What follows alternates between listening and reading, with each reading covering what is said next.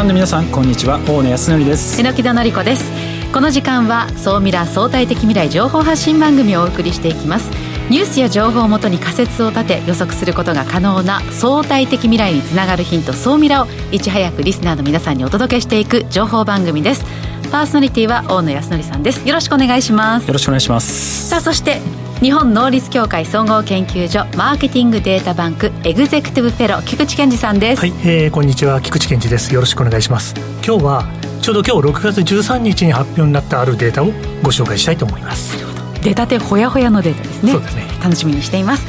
さあ本日未来コンパスゲストはこの方です。ソフトバンク株式会社コーポレート IT 本部アドバンストテクノロジー推進室室長の須田和人さんです。よろしくお願いいたします。よろしくお願いします。ソフトバンクってなんか AI っていうねイメージもあるんですけれども、はい、どんなことやってるのかって意外に知らないこともありますので今日はちょっとその辺どんなことを今取り組んでいるのかお話後半たっぷり聞いてみようかなと思っております。最前線ですね。楽しみにしています。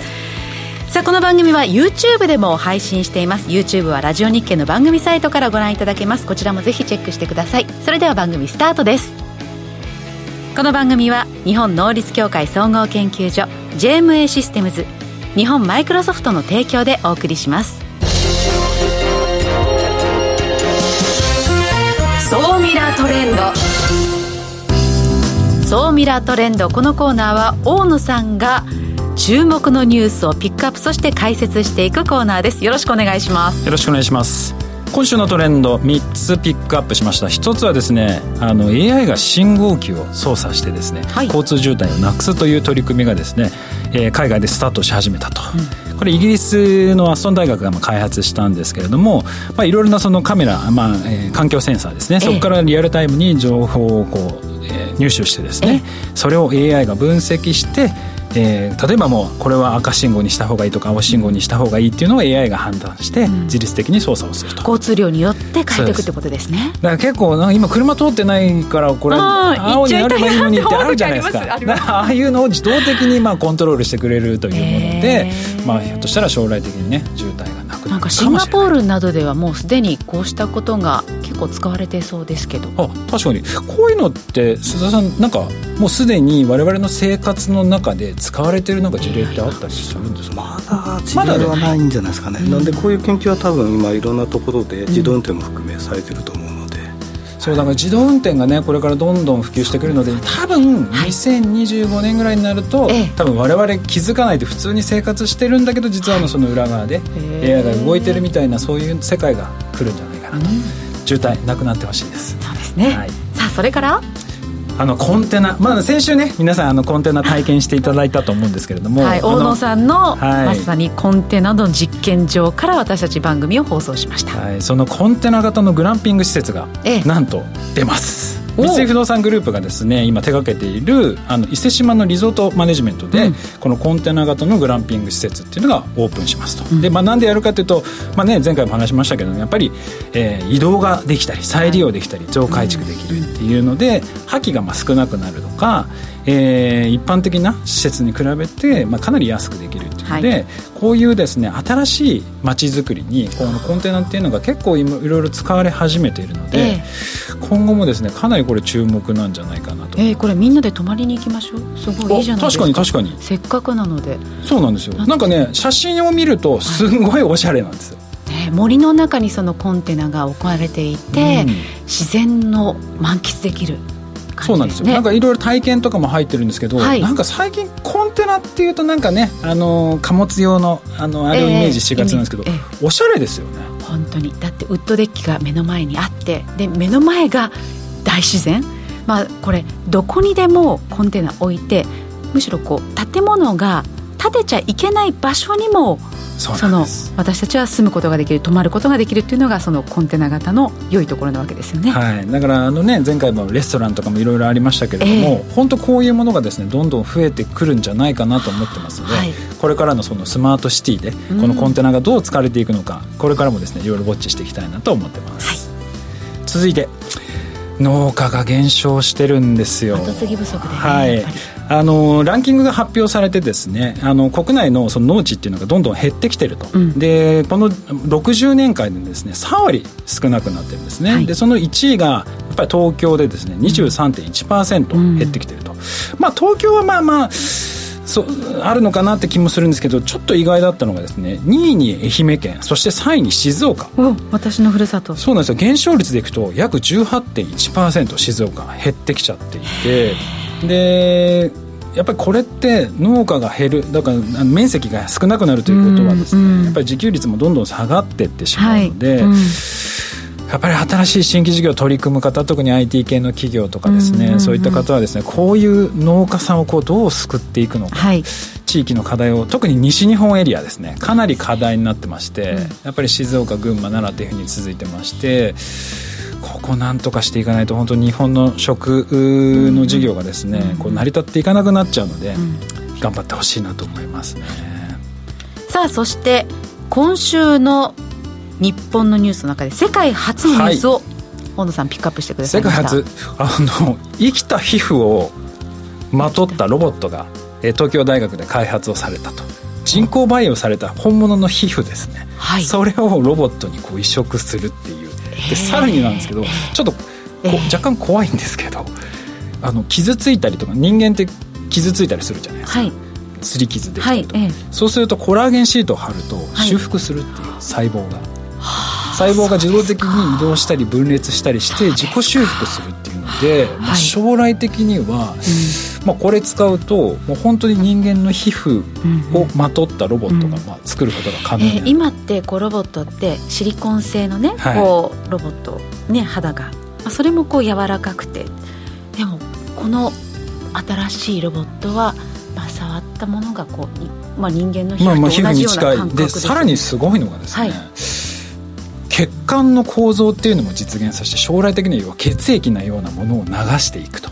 そういうこともやっているみたいで、まあ、ロボットもそうなんですけど再生医療とか、まあ、そういったものにも使えるということで、まあ、今かなり期待をされているものです。だからあの、まあ、今ねシリコンで使われているそのゴム系のものが、まあ、こういうものに変わってくるので、まあ、我々の生活の中に本当にロボットっていうのがあの自然に入り込むと、まあ、そういう世界っていうのがあと数年で来るのかなというふうに感じたニュースでした。はいここまでは総ミラトレンドでした。一旦 CM です相対的未来情報発信。総ミラ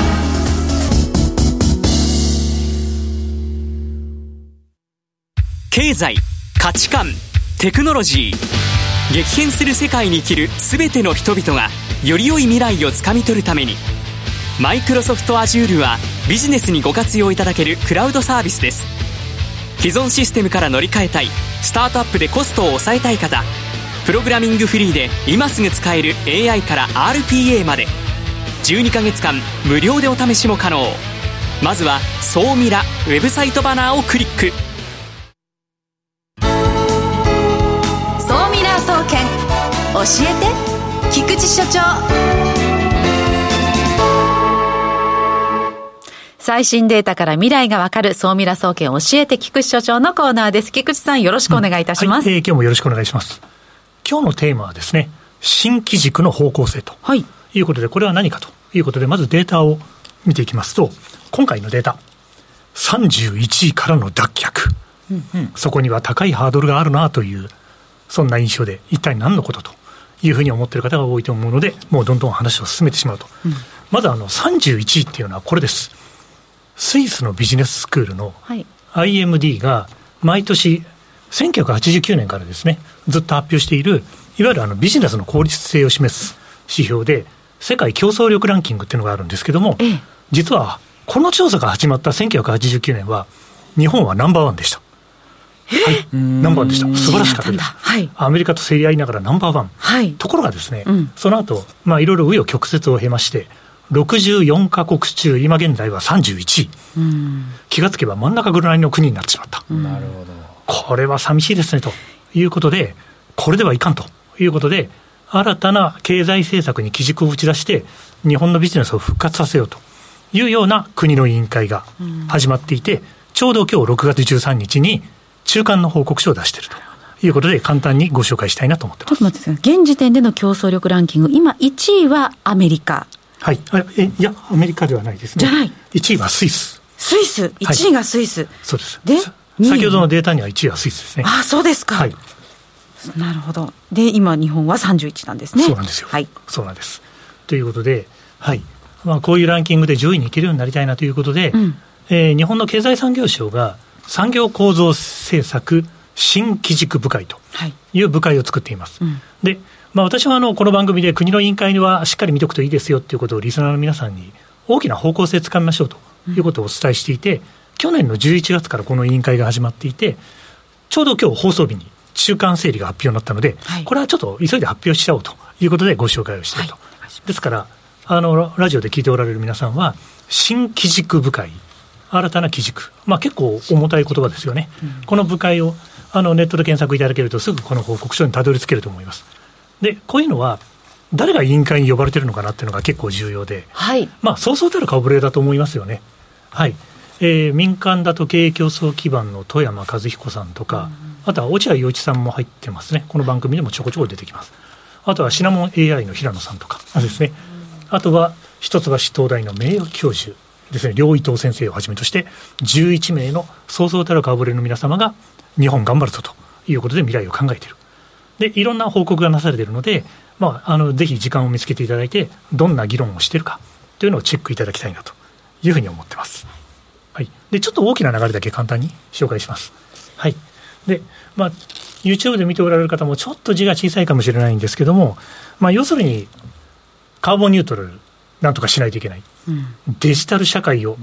頑張りましょう。これは、まあ、今の岸田政権はデジタル田園都市国家構想というものに非常に力を入れている。あと、経済安全保障ですね。これを考え始めている日本企業はすごく多いんじゃないでしょうか。はい。はい、実際にあのそういう専門の部署を作っている企業の方が非常にこの1、2年で増えている。そんな傾向もあります。他にもですね、デジタルで未来の健康づくりを実現しよう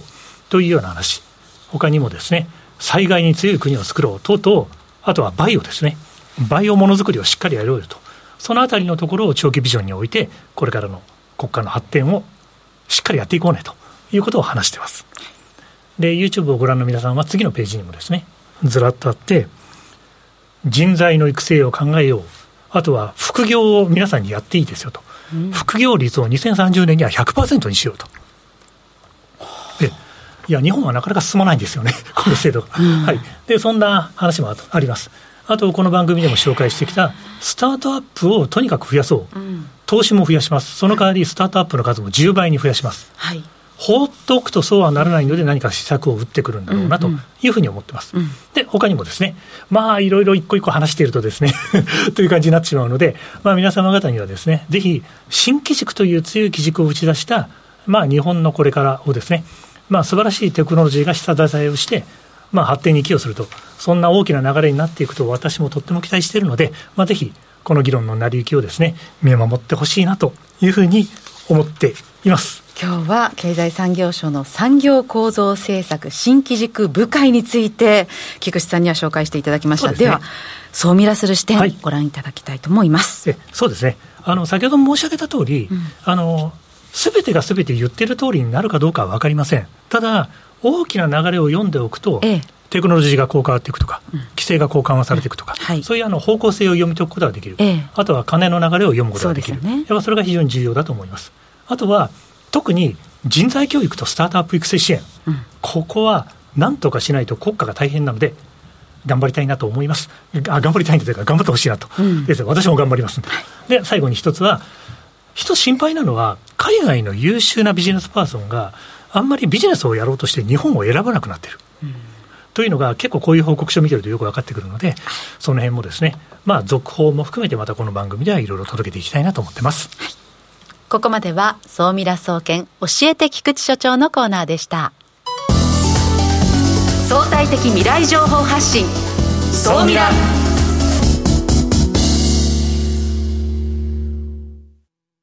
経済、価値観、テクノロジー。激変する世界に生きる全ての人々が、より良い未来をつかみ取るために、マイクロソフト Azure はビジネスにご活用いただけるクラウドサービスです。既存システムから乗り換えたい。スタートアップでコストを抑えたい方。プログラミングフリーで今すぐ使える AI から RPA まで。12ヶ月間無料でお試しも可能。まずは「総ミラ」ウェブサイトバナーをクリック。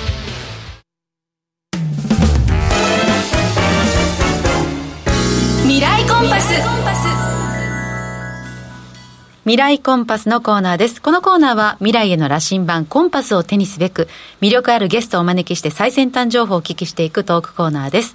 本日のゲスト改めてご紹介いたします。ソフトバンク株式会社コーポレート IT 本部アドバンストテクノロジー推進室室長の須田和人さんです。よろしくお願いいたします。よろしくお願いします。よろしくお願いします。であのよく記者会見とかで孫さんね AI、うん、AI っていう言葉はすごい使われてたりとかあとシンギュラリティとかいろいろこう使われてるんですけどでいまいちこうどんなことやってるのかっていうのがねわからないことが結構多いので今日はちょっとその辺の話をお聞きしたいなと思ってます。でまずこれ私自身もまだそんなにこう理解できてるわけじゃないですけどそもそもシンギュラリティってよくまあ聞くんですけどちょっと内容がまだ完全に把握できてなくてこのシンギュラリティってそもそも何なんですかね？えーと、バズワードみたいなもんだと思いますと。バズワード、はい、はい、人それぞれ多分定義があって、はい、でまあ技術的得意点ってよく言われますけどまああの例えばコンピューターが人間を超えるとか、うん、知能とか超えるっていうのもありますしもっと何か人間ができないことができたできるようになるとか、まあ、計算能力が超えるとか含めあのいろんなものがあると。あとはまあ何でしょう人間の制御が効かなくなるとかっていう、うん、まあ、映画系だとそうですよね。っていう世界のところを言ってる人もいたりとかするので、いまいちあのどれっていうのは多分ないですね。コンピューターが知能を超える、うん、コンピューターが人間の知能とかその他全てのものを超える瞬間っていうのが例えば一つの定義だったりっていうのはよく聞くかなと。なんで映画とかで見てる世界だとやっぱそっち側なので、うんなんで人間が制御できなくなってまああの滅亡してしまうみたいななんか怖い方の話。のところをよくされてる方がいたりあともうそもそもまああの囲碁とかだとコンピューターの方が強いので確かに。だとその時点でまあシンギュラリティが起きてるっていう人も中にはいるかもしれないですしっていう意味だとなかなか定義が難しいところ。ですね、まあ、今そんな、まあ、シンギュラリティ、まあ、AI 取り組んでるソフトバンクなんですけれどもそもそも今このえー、アドバンスドテクノロジー部隊。この部隊は一体何をやってる部署になるんですか？えっとですね、あのもともとあの会社の業務文書でも書いてるんですけど、まあ、ソフトバンクの中でいろんなことをいろんな部隊で2万人近くいるのであのいろんなことをやってますと。でその中で他でできないことっていうのをやろうというところで、まあ、組織を作りましたと。で例えばまあ10年後20年後あのソフトバンクとして技術的なまあ優位性っていうのを、えーと、テクノあ持てるようなテクノロジーっていうのをまず10年後とか先を見て作るっていうのを自発的に、うん、あのつくあやってるっていう組織になります。あじゃあソフトバンクの中でもまさに今の利益のためというよりはかなり先を、ね、はい。なのであの上司の方にまあ許可をもらってまあ、あの結局事業会社なのでやっぱり1年以内とか長くても3年以内に利益を生むということはやっぱ優先されるんですけど、ええ、その中でもう少し先を見たところで価値を出すっていうところをまあ許してもらって活動させていただいてるんですそんなこう10年20年後を見据えて、うん、えー、自発的にやってる舞台なんですけれども今お話しできるまあプロジェクトで構わないんですけどどどういうことを今手掛けられてまあ、一つは一番最初からやってたのが、まあ、あの強い方の AI っていうんですかね、うん、を作るっていう研究をここ10年くらい、まあ、足掛けやってたりしますと。強い AI あの例えばなんでしょう今の機械学習ディープラーニング代表されるような機械学習のあの今 AI 作るっていうのが大体主流なんですけど、うん、えーと、もっと自律的にこう考えて適応していくような AI っていうんですかね。なんで、まあ、専門用語だと A ライフっていう人工生命みたいなものを今作ろうとしていてでアプローチとしては、まあ、人間の今 AI って人間の脳人間はやっぱ超えられないですと、うん、なんで人間の脳を模倣する形で neuroscience ベースの、えーと、脳を作るというものを今や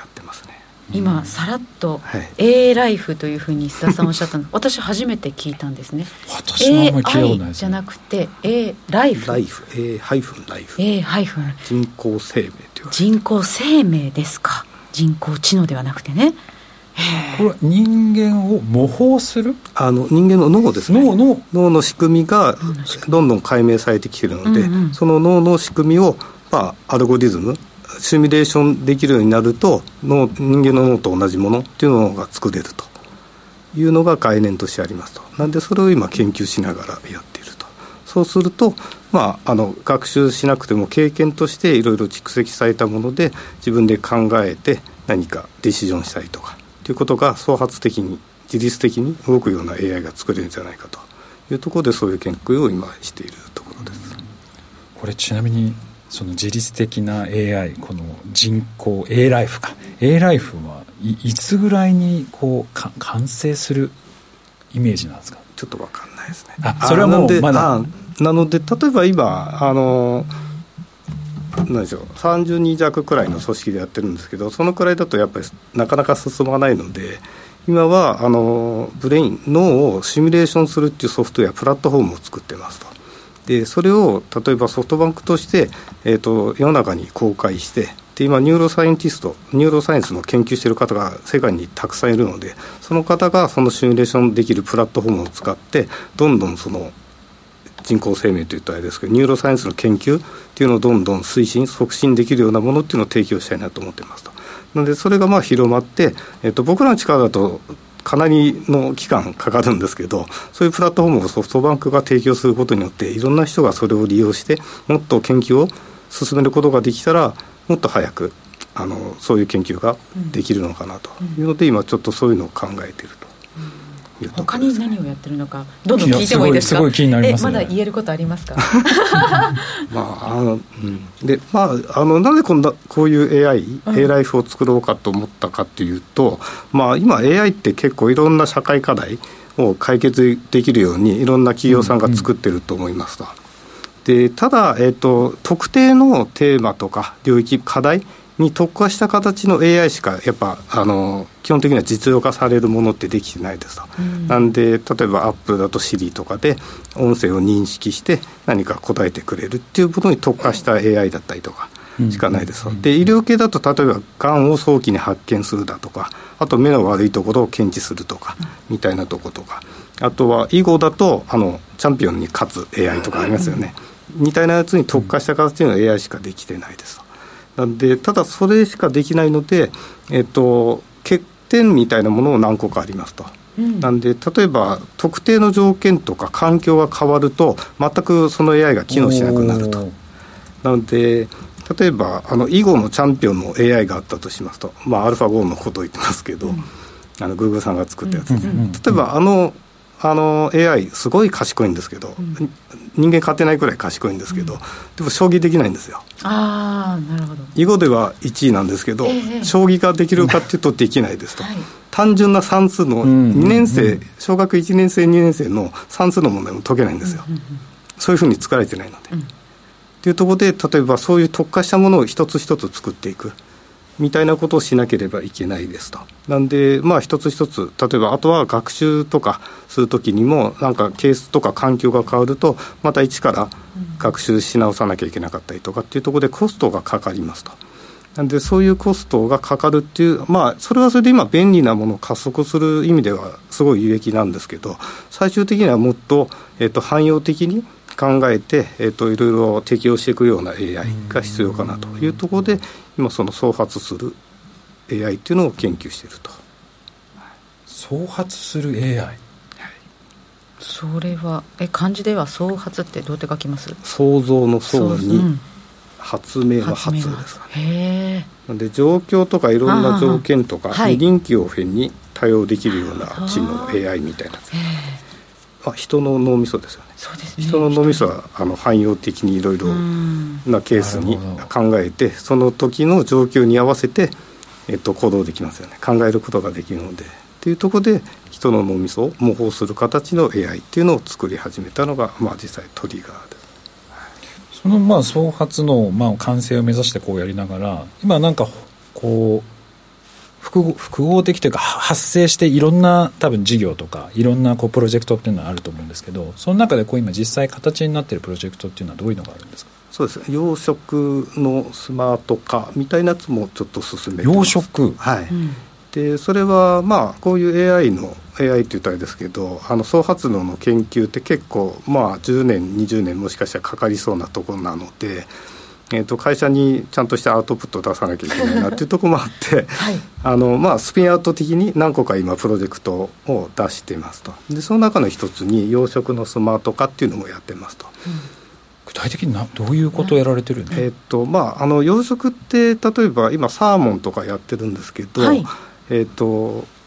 まあいけそう中で飼われてるサーモンっていうのが実際何匹いるかっていうのは実は水揚げするまでわからないですと。うんうん、なんで例えば稚魚を買って最初に買い始めるんですけど生産始めるんですけどその時にキロ単位で稚魚を買いますと。うん、